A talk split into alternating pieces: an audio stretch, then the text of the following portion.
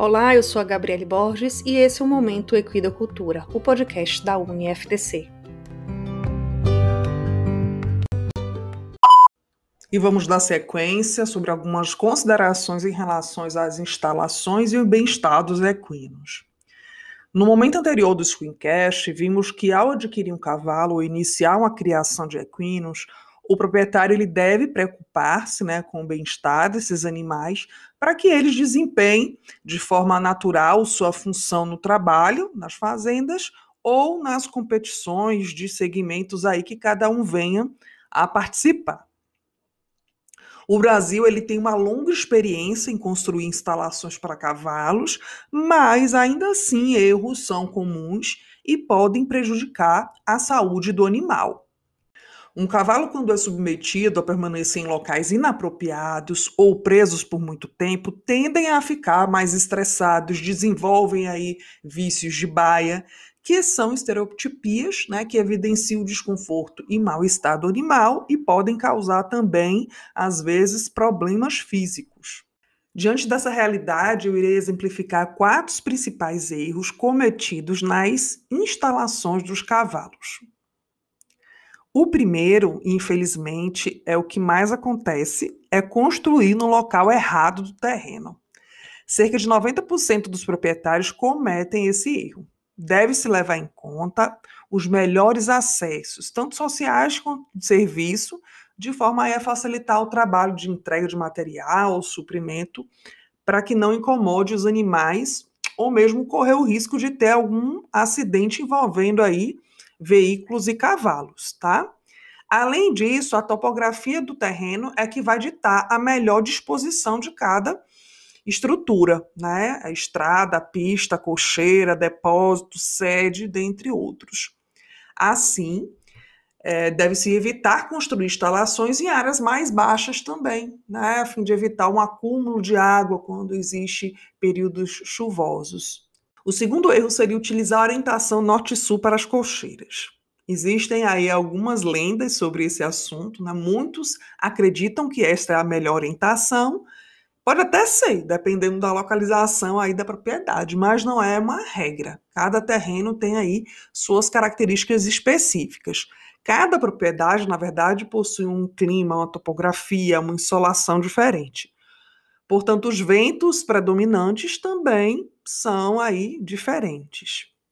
O ideal é construir levando em conta as brisas prevalecentes no verão e fazer as coberturas de forma a captar sempre luz solar a fim de ter uma cocheira mais salubre, né? Em paralelo aí ter um bom sistema de ventilação, as, as aberturas, né? Ter um pé direito alto relativamente e trazer né, uma iluminação e ventilação natural o dia todo nessas baias. Né? Isso daí faz até, inclusive, economizar energia elétrica com luzes acesas e possivelmente ventiladores, né? Que em alguns casos são é, adaptados, a depender da região. E na maioria dos casos, uma cocheira, quando ela é, é, bem planejada, né, uma baia, quando é bem planejada, ela não precisa de ventilador para manter essa temperatura agradável, não, tá?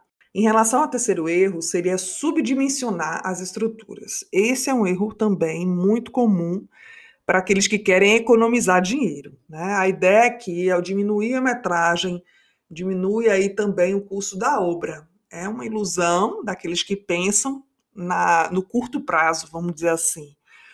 O pensamento é que se você tomar uns centímetros daqui, outro dali, não vai doer nada. Mas no momento em que você começa a roubar alguns centímetros, né, aqui, outro lá, eles passam a ser metros, e isso faz uma grande diferença para os cavalos aí, os funcionários.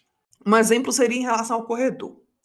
Um amplo corredor é, permite que dois cavalos se cruzem ao mesmo tempo, permite que ele faça meia volta sem se machucar, que visitantes né, atravessem um corredor sem serem mordidos né, ou mordiscados aí por, por animais que não têm tanta sociabilidade, ou até mesmo outros cavalos possam é, passar na frente das baias sem levar nenhuma mordida, né, evitando assim um acidente, um coice que possa machucar tanto as pessoas quanto os animais.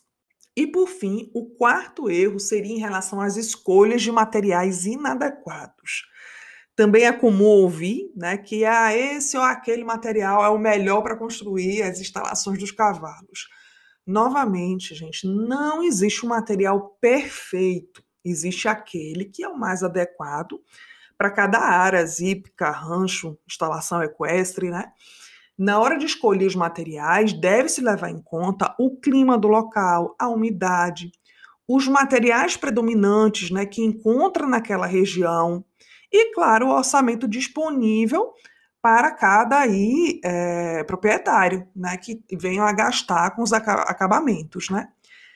É importante verificar a manutenção, a qualidade, a durabilidade e garantia do material que está sendo adquirido seja para cobertura, para as portas, divisórias, paredes, né?